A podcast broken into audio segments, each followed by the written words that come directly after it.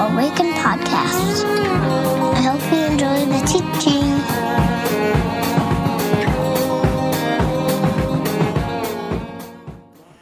Good morning, friends, and welcome to Awaken.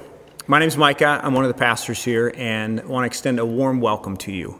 Um, if you are new to our community, or relatively new, we'd love to know that you're with us. And um, there is a welcome card on the internets. If you could fill that out and let us know you were here, somebody from our community life team will contact you. Um, attempt to get to know you a little bit better, uh, let you know how you can connect to our community. Um, Secondly, I'll say that uh, I want to just begin with a, a, call to worship. And that call to worship is, um, it's going to come from a book called Why We Can't Wait, which includes a letter that Dr. Martin Luther King wrote from a Birmingham jail uh, in honor of Black History Month. And also because um, I just think that the way he ends this letter is a great way for us to start. Um, it's, it's a bit cheeky. He writes this letter to uh, in response to white clergy who have made their comments and reflections known to him about this protest in Birmingham. Um, and he says, he says this Never before have I written so long a letter. I'm afraid it's much too long to take your precious time. I can assure you that it would have been much shorter if I had been writing from a comfortable desk. But what else can one do when he is alone in a narrow jail cell other than write long letters? I think, I think that's a little, um, a little dig. But uh, here, here's how he ends the letter, and this is how I'd like to begin our time.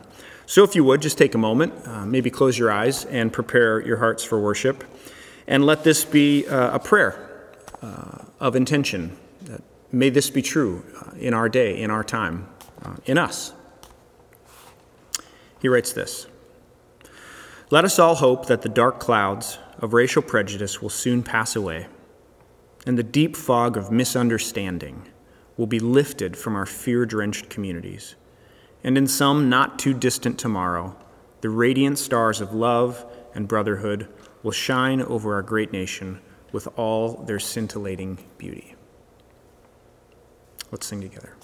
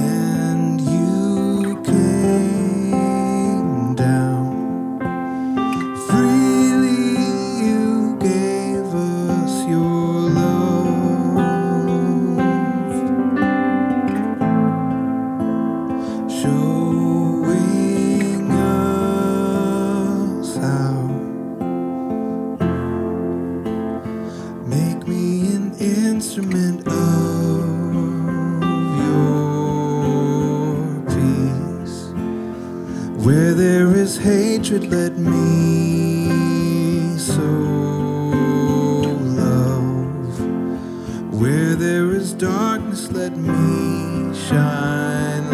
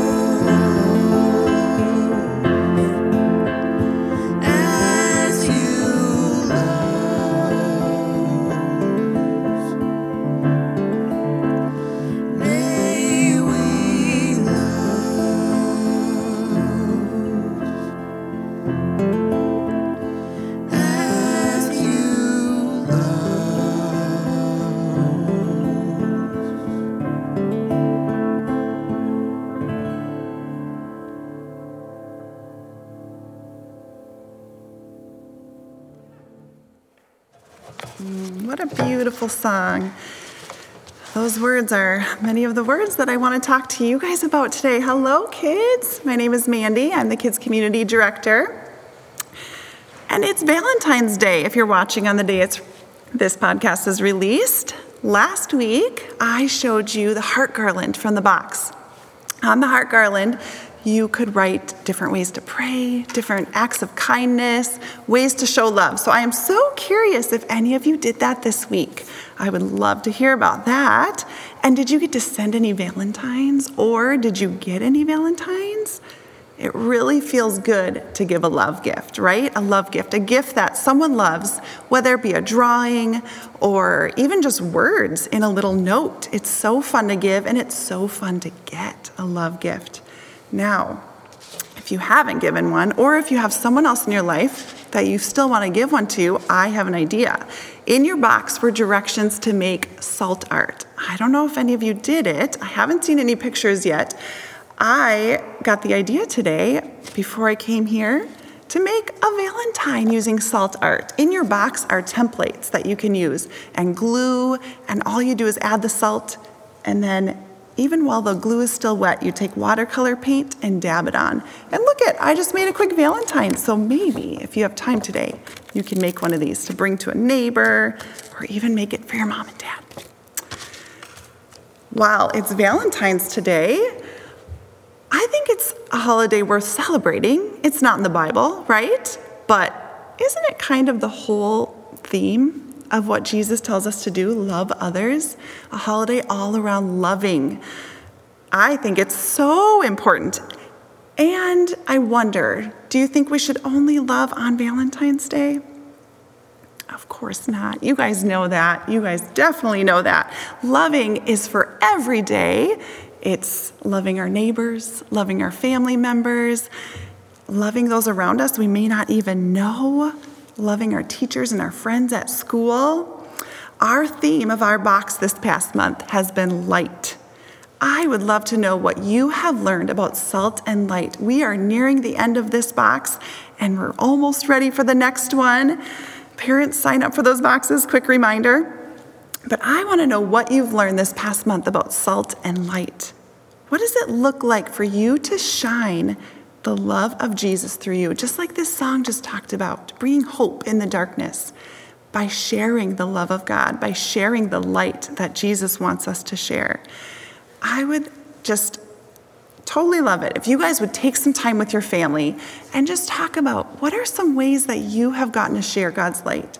Or what are some ways that you have seen God's light through someone else? Maybe someone else has cheered you up. Maybe someone else has made your day brighter. Or maybe you did something really cool and you want to talk about it.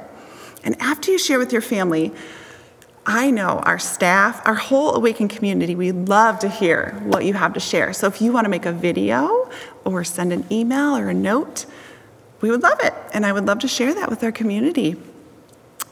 As we wrap up our series on spiritual practices, I want you to be reminded how much you're loved by God. And also, how important our time with God is, how very precious it is.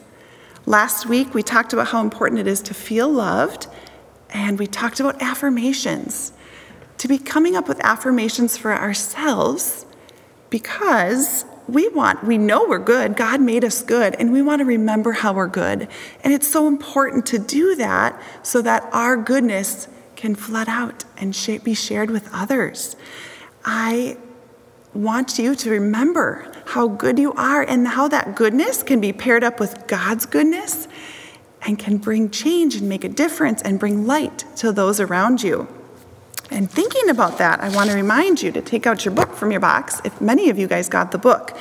And I want you to kind of page through that. It actually has a few things that we've talked about these past weeks, even a whole page on be kind to yourself and right now, it's just such an important time to be kind to ourselves because it's hard. It's hard going through what we're going through. And if we're kind to ourselves, I know that kindness will be spread to others around us. So I want you to think about all the things that you have learned the past couple of months, months, whether it be through spiritual practices or through the box and learning about light. And I want you to think about those affirmations that you wrote down last week And then I want you to think about how your goodness and God's goodness are going to make a difference in the world around you. I have a special poem to read, and it is from a book called Woke, a young poet's call to justice. And I found this poem to be so beautiful in talking about community. And I think as we talk about the way God loves us and the way we want to love others, community is so important. We have to have community to feel loved and to feel seen, and also to give love and to help others feel seen. So I want you to listen to these words as I read this poem. It's called Instructions on Listening to the Trees by Mahogany L. Browne. When you are part of a community, you have to think about others. Think about the sun and how it smiles sweet authority. Think about the ecosystem and how the leaves dress the tree trunks, surviving from the kindness of the sun. Yes, the sun and trees have a community all their own. And aren't we part of their community too? Benefiting from the oxygen and water, it creates new life the water is alive in its gift giving. Think of how it feeds the roots. Like any true community, we must nourish and care for one another if we are to grow. So I listen to the trees when the wind dances near, and I listen to the neighbor's dog singing to the moon. The moon is high because of the water. How amazing! And this is when I remember home the way my friends ring the doorbell to come outside and play, the way a car slows down when a ball rolls in its way, the way we make jokes about the TV show and share our fears, the way we look up sadly when the streetlights come on. We all are part of someone else's journey. That's the way communities are built, each root sprawling toward the edge of an infinite smile. I want you to remember that you are part of someone else's journey. Keep shining the light of Jesus and remember that. Thank you, Mandy. That was so lovely. Um, before we move on, let's sing the song of blessing over our kids.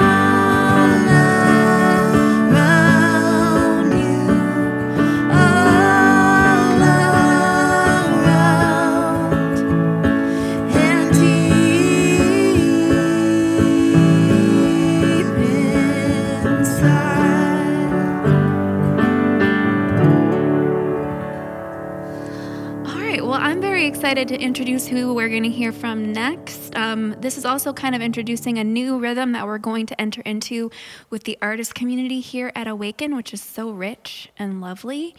Um, there are so many artists that attend this church that you all don't even know about. So, in an effort to uh, bring some awareness to the people that are doing really amazing creative work in our community, we're starting an Artist in Residence uh, series, which is beginning today by introducing my friend Chris Benton, who is a cinematographer, who's going to share a little bit about um, his work and what it means to him and a piece that he's going to share with us. So, this is our first Artist in Residence for 2021. Please welcome Chris Benton. Hello. Thank you very much. Um, as she said, I'm Chris. Uh, I am a cinematographer here in Minneapolis. Uh, do a lot of kind of variety of work in commercial, music video, uh, kind of whatever. Yeah. So um, the question that she kind of asked me to kind of speak a little bit about is um, how do you see God at work in, the art you create? And um, I've been thinking about that a lot the last week, and uh, it's honestly been hard to to come up with an answer for that. I guess. I think, yeah, I think this is a church where I feel safe to say I don't, I don't really know. Um, but I think a couple things did come to my mind as I was thinking about that question. Um, one being, uh, as somebody who loves uh, film, who loves music, uh, and who experiences or tries to experience a lot of art, um, I find oftentimes my, uh, I guess my most, many of my more like spiritual encounters often happen surrounding art, uh, whether that's a movie um, or, or a concert or a, or a piece of classical music.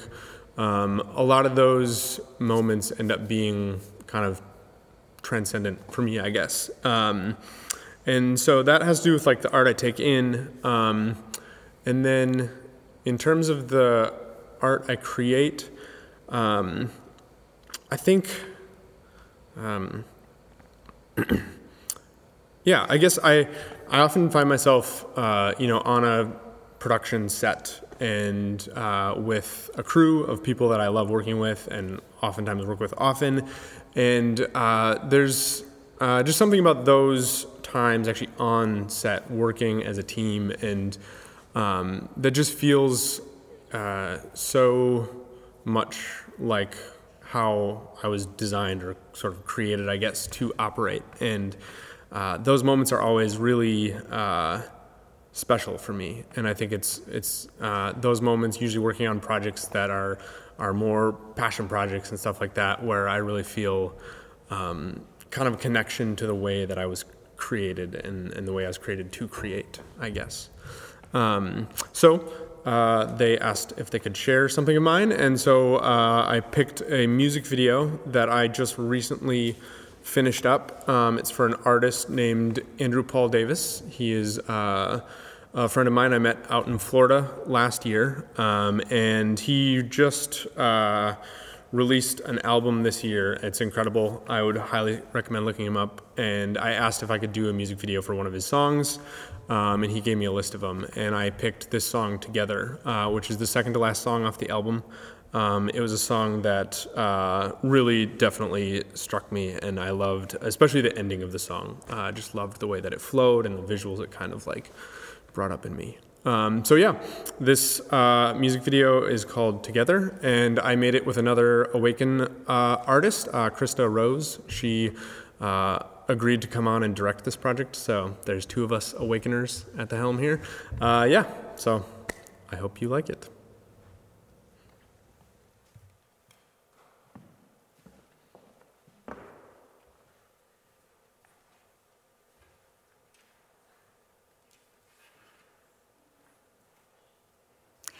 Hi there, my name is Christine, and um, I've been coming to Awaken now for a few years. I am a professor at Bethel University. I teach in the fields of psychology and spiritual formation, and I am absolutely delighted to be able to be here today with you.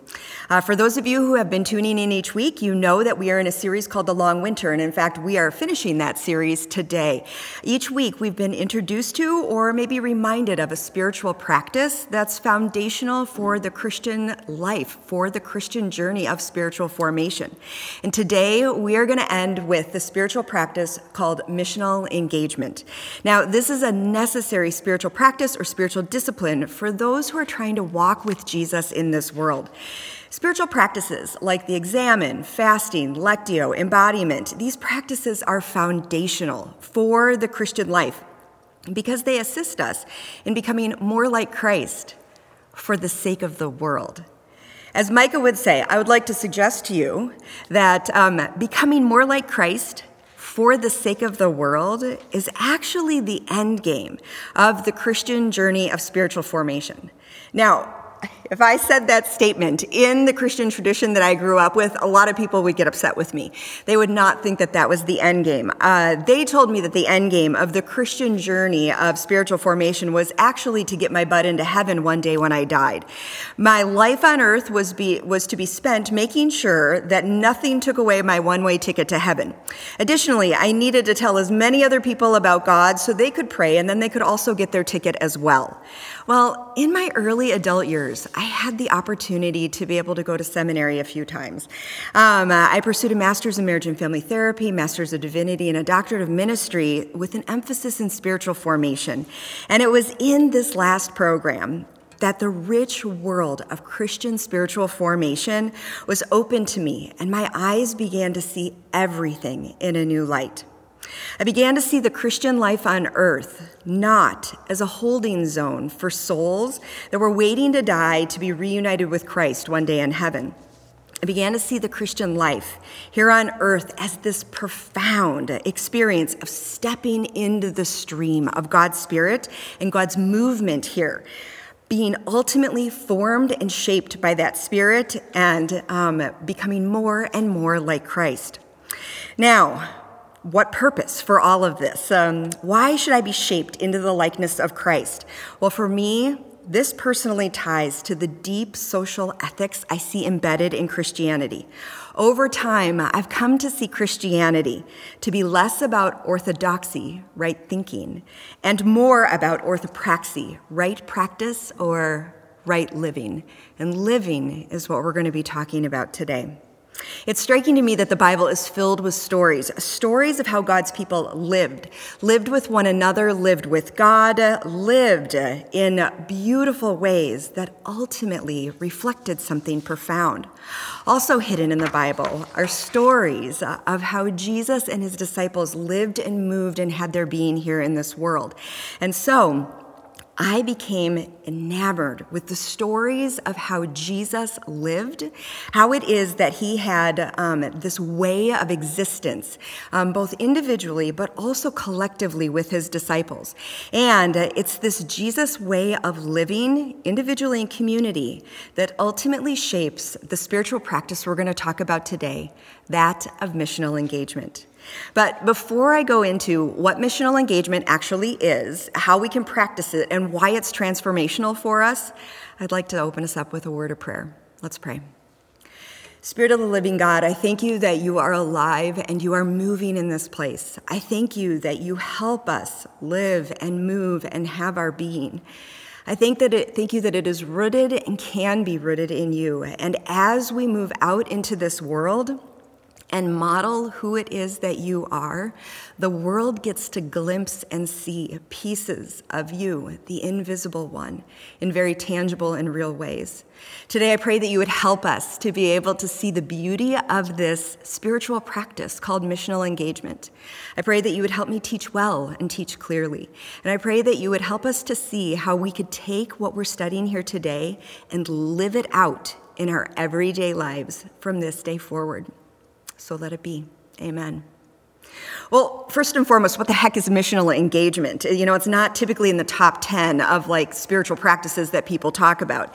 And so, um, there are so many ways to actually nuance the definition of missional engagement. So, for today, I'm actually going to be drawing from the research I did in my doctoral program.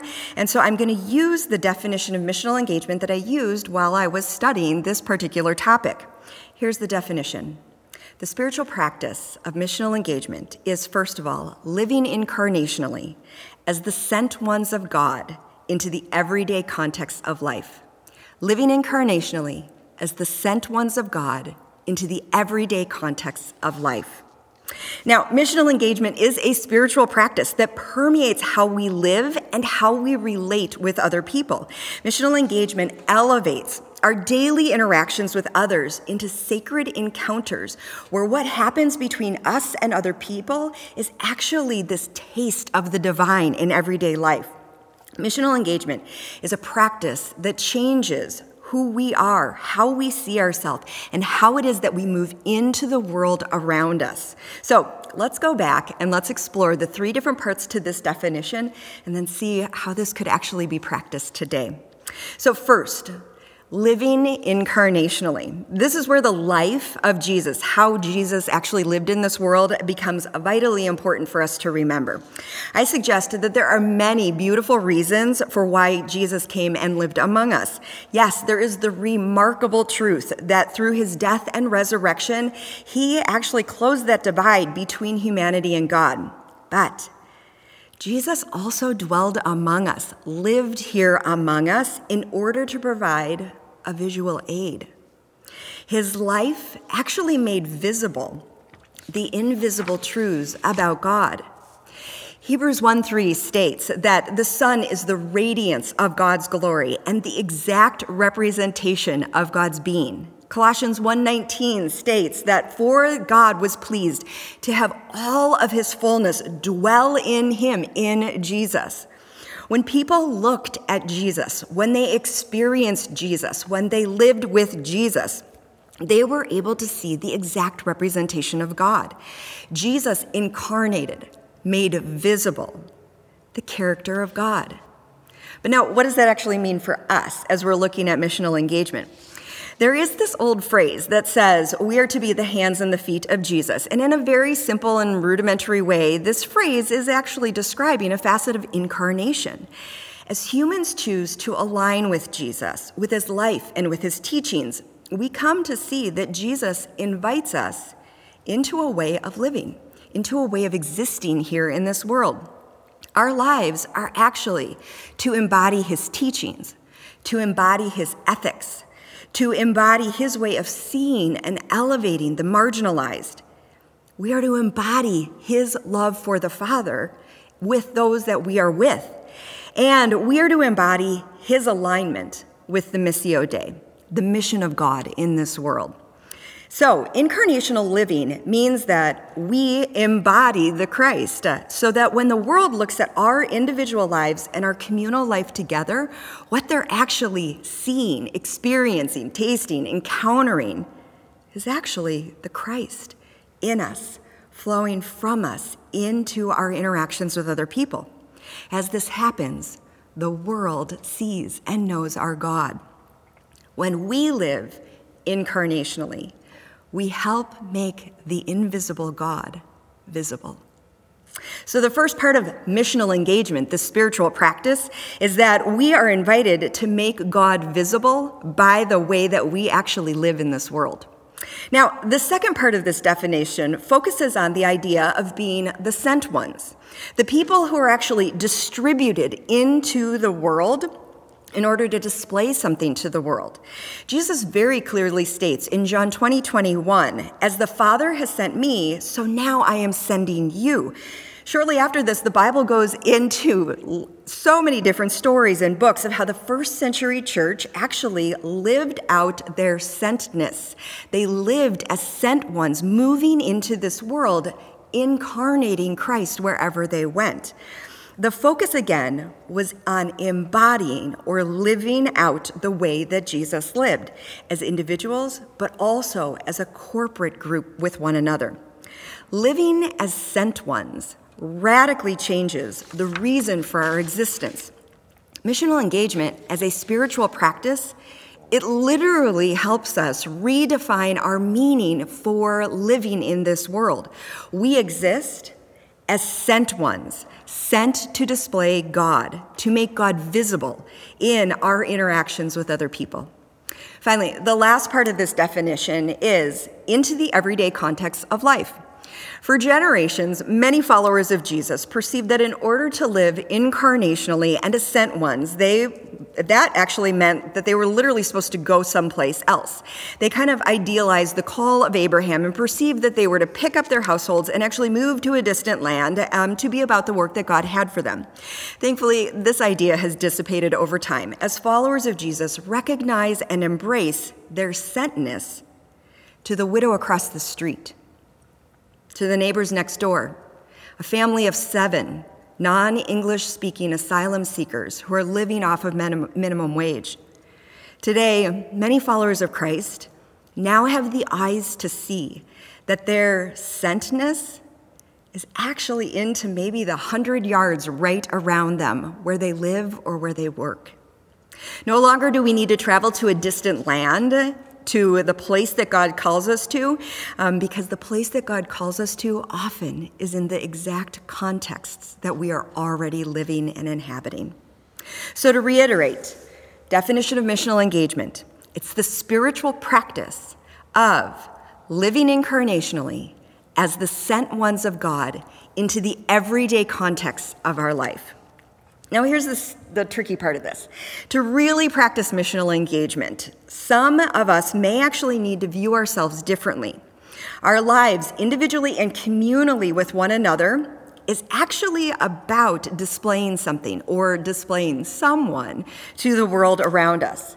And this might um, invite an identity change inside of us. One of my favorite passages actually comes from Exodus 19, as God is articulating to Moses the identity that the Israelites are supposed to bring on themselves and to take on. You will be for me a kingdom of priests and a holy nation, God says to Moses. And this was to be the collective identity of the people of Israel, to be a kingdom of priests and a holy nation. Now, the role of a priest was actually to bring the people to God and then to bring God near to the people. And literally, priests functioned as a go between or a mediator, helping people come near to God and uh, facilitating the nearness of God via the sacrificial system of that time. As God spoke to Moses that day, he was giving the people an identity of being priests.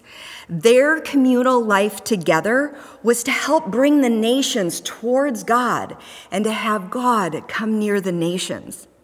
Now, secondly, the identity of the Israelites was to be a holy people.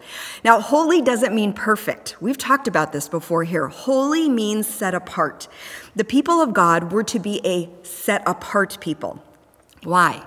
Well, their communal life together was to become literally, again, a visual aid of what life with God actually looks like. A set apart people function as a contrast. They illuminate an alternative way of living, they tell an alternative story. And the world then has the opportunity to be able to see that it's possible to live differently in relationship with this God we called Yahweh. Now, the identity of the Israelites was deeply shaped by Moses' encounter with God. Their identity was to be a kingdom of priests and a holy nation. Now, let's tie this back to missional engagement for today. To really practice missional engagement as a spiritual discipline, we might actually benefit from seeing ourselves, seeing our identity in a very similar fashion to the Israelites. We are to be a kingdom of priests. We are to be a holy nation, a set apart people. We are to bring people near to God and bring God near to people. Our lives are to provide a contrast and are to tell an alternative story. When we choose to practice missional engagement and live incarnationally as the sent ones in this world, our identity changes. And we then can make visible the invisible God. Now, besides perhaps having our own identity be slightly modified a bit, a couple other things might need to change. Some people might actually need to view God differently. Some may need to realize that God is actually active and alive in this world. And I'll be honest with you, there have been many times in this past year that I have cried out, going, Are you alive? Are you active, God? But deep in every fiber of my being, when I can actually reflect on this, I know that God is alive. And I know that God is active even in this time.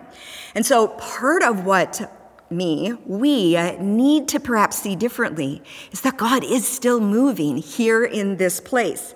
God is redeeming, restoring, renewing everything around us. And God is sending humans into the world to participate in this process.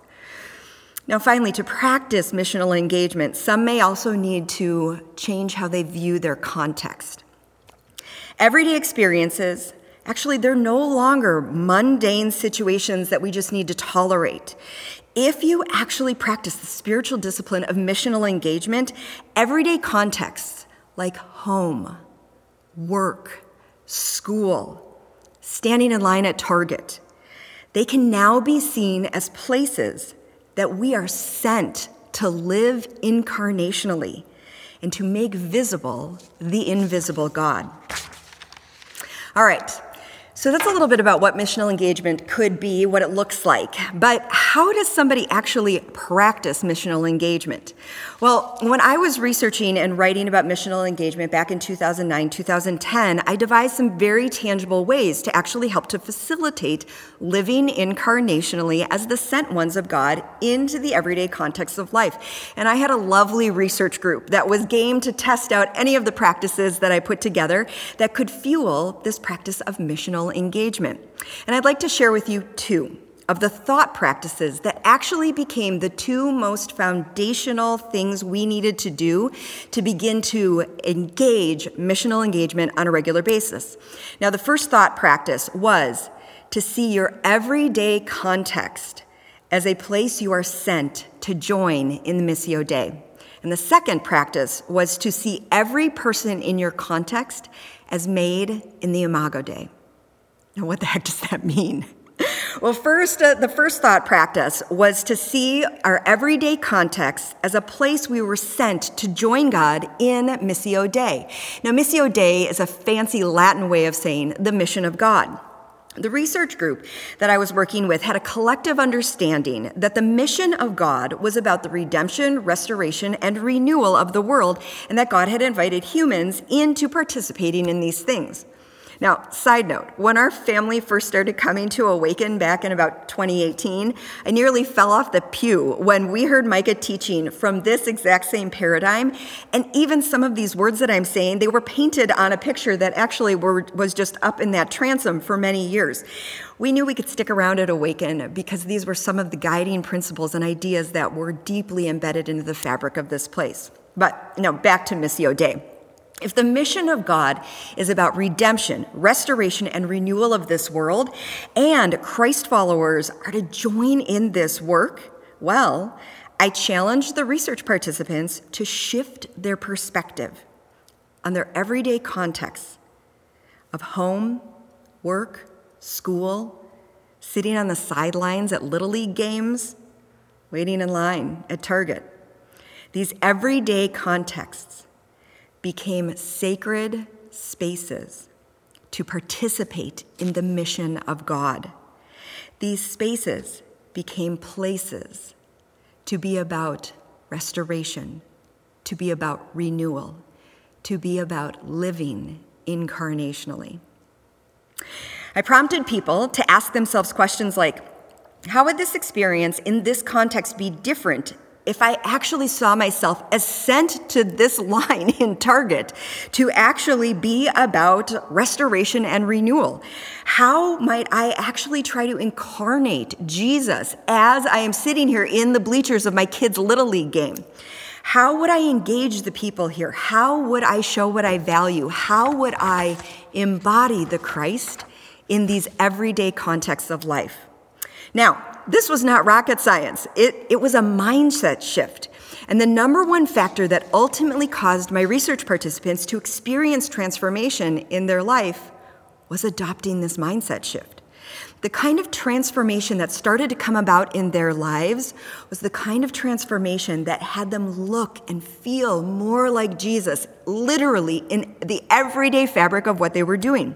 It was delightful to hear their stories. Our group would gather every single week, and we would literally tell each other the stories of what happened during the week when we viewed ourselves as sent ones into the everyday contexts and places um, and join God in mission there.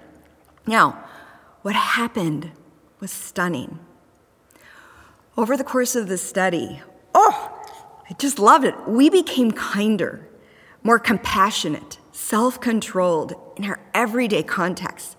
Over the months of practicing this, we began to view our everyday lives as dripping with meaning and purpose. No longer were we just picking up coffee from our favorite barista from our favorite coffee shop. Instead, what we were doing is we were daily establishing meaningful presence in that person's life where we could incarnate or embody Jesus day after day after day as we picked up our lattes the mindset shift of seeing our everyday contexts as places that were sent to join God in God's mission, it changed everything for us.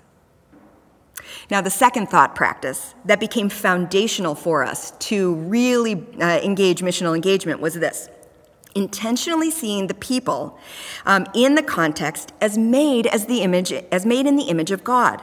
Again this was not rocket science but it was startling at how this thought practice helped to change everything for us. I challenged the research participants to move about their, in their context as they normally would, but the moment they began interacting with another human, they were to internally tell themselves, this person is made in the image of God. Try this with me right now. I want you to think about your neighborhood, your place of work, your home, maybe one of your classrooms at school. Now, in your mind's eye, I want you to imagine one or two people from these places, from these everyday contexts that you're part of.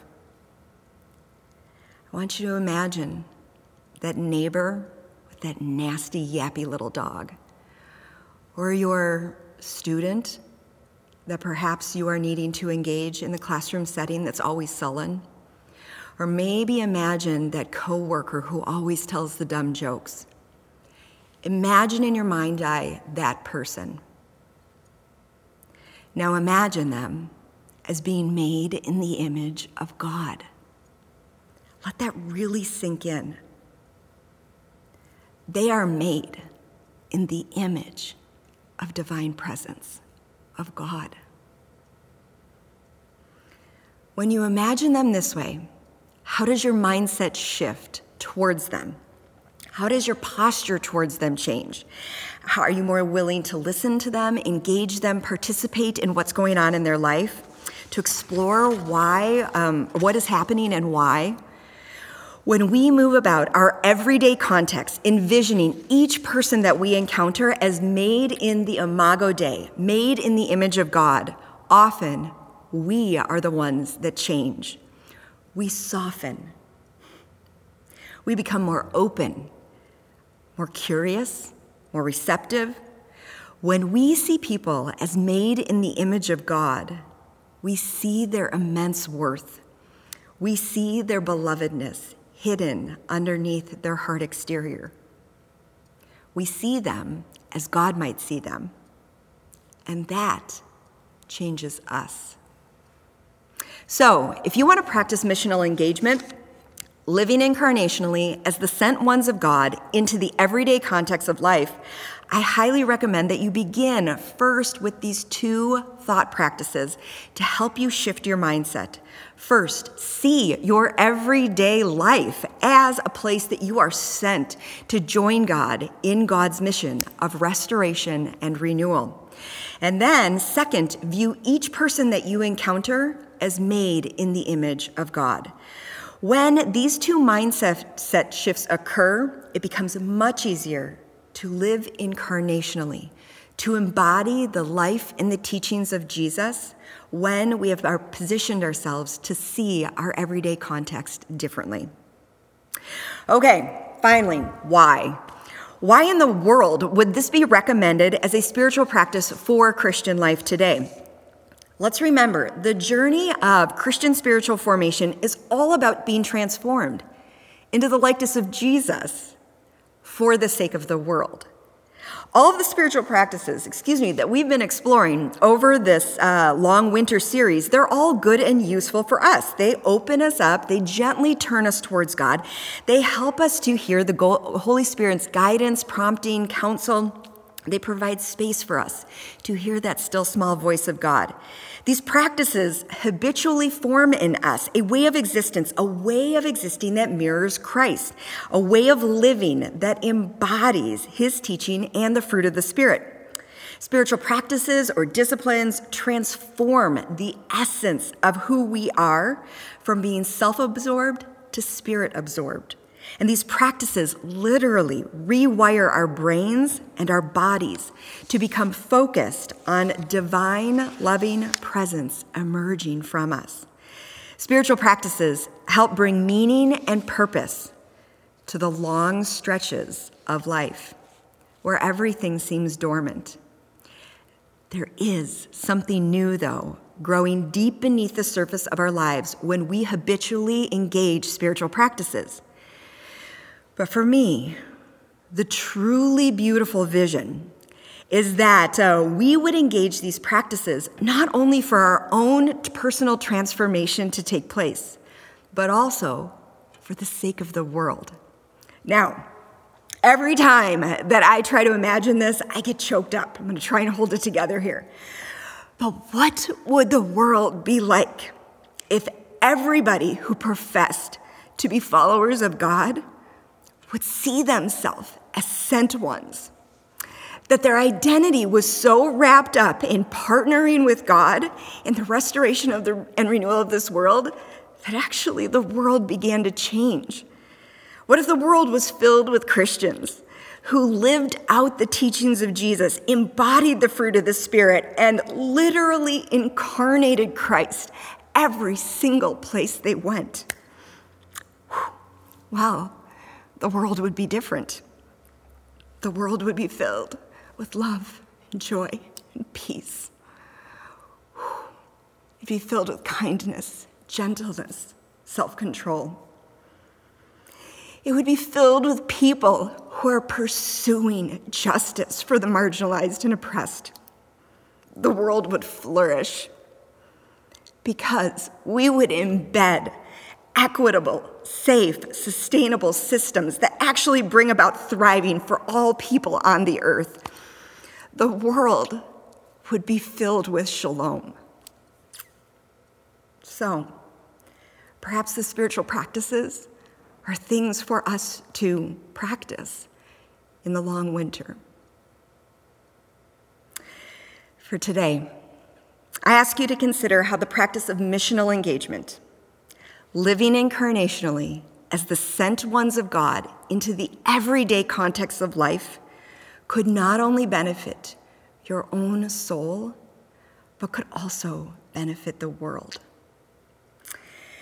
Oftentimes, here at Awaken, we end our time in a time of silence where we're able to reflect on what we've just heard and inquire of God what is it that we should be paying attention to?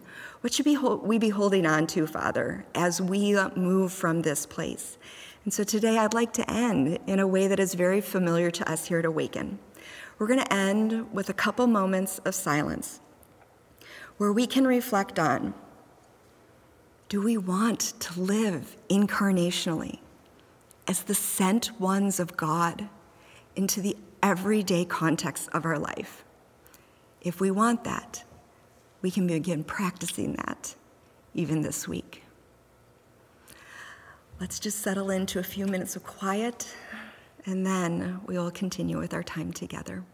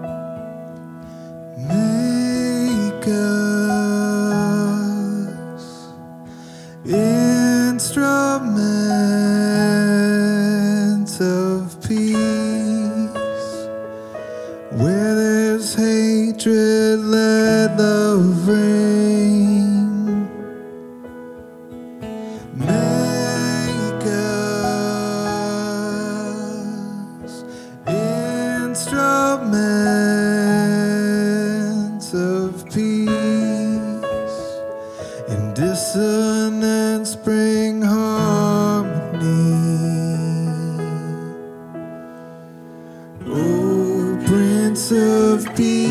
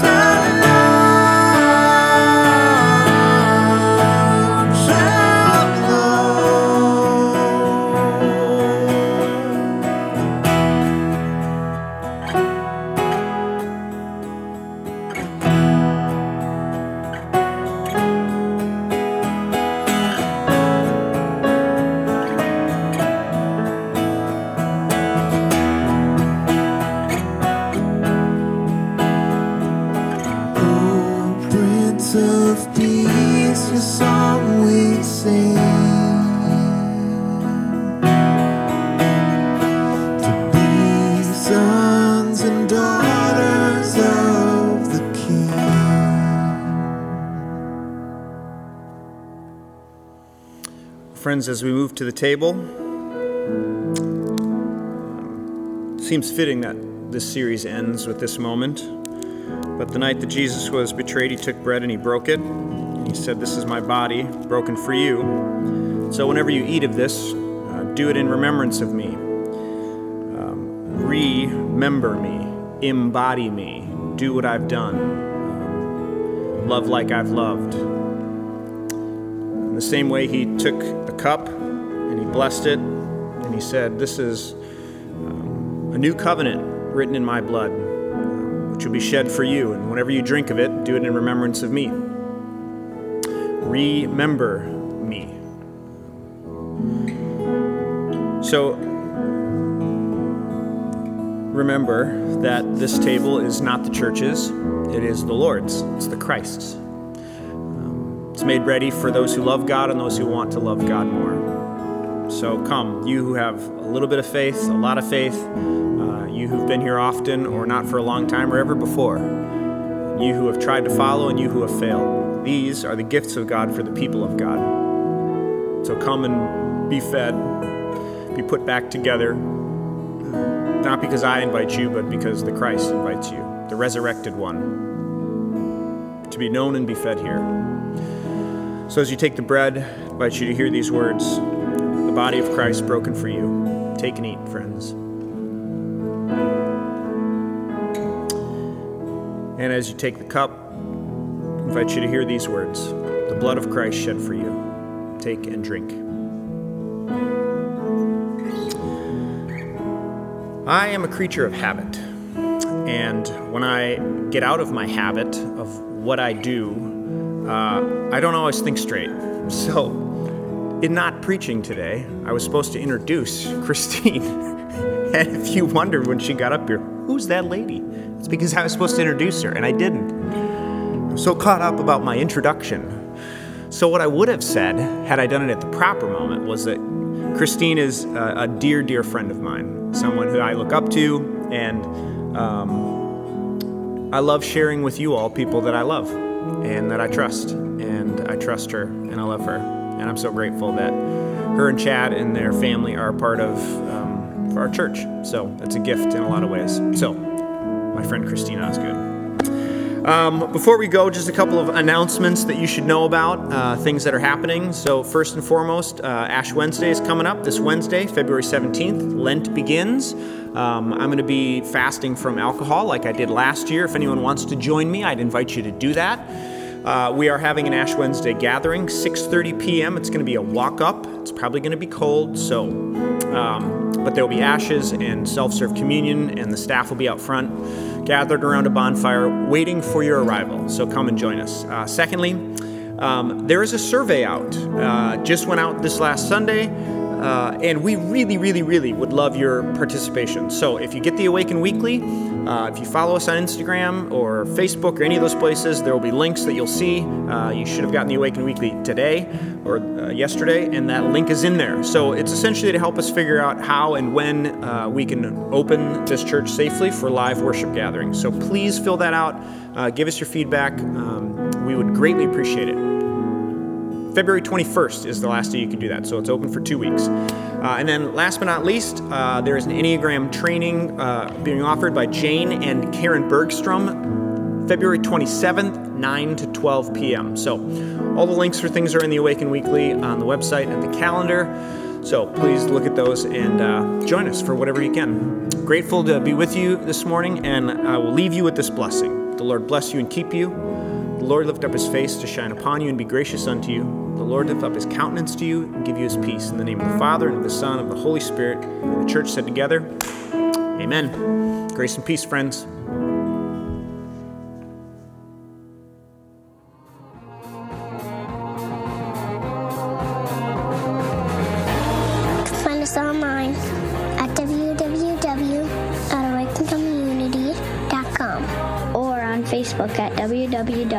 www.facebook.com backslash awaken community. or on Twitter at Awaken Community. See you next time.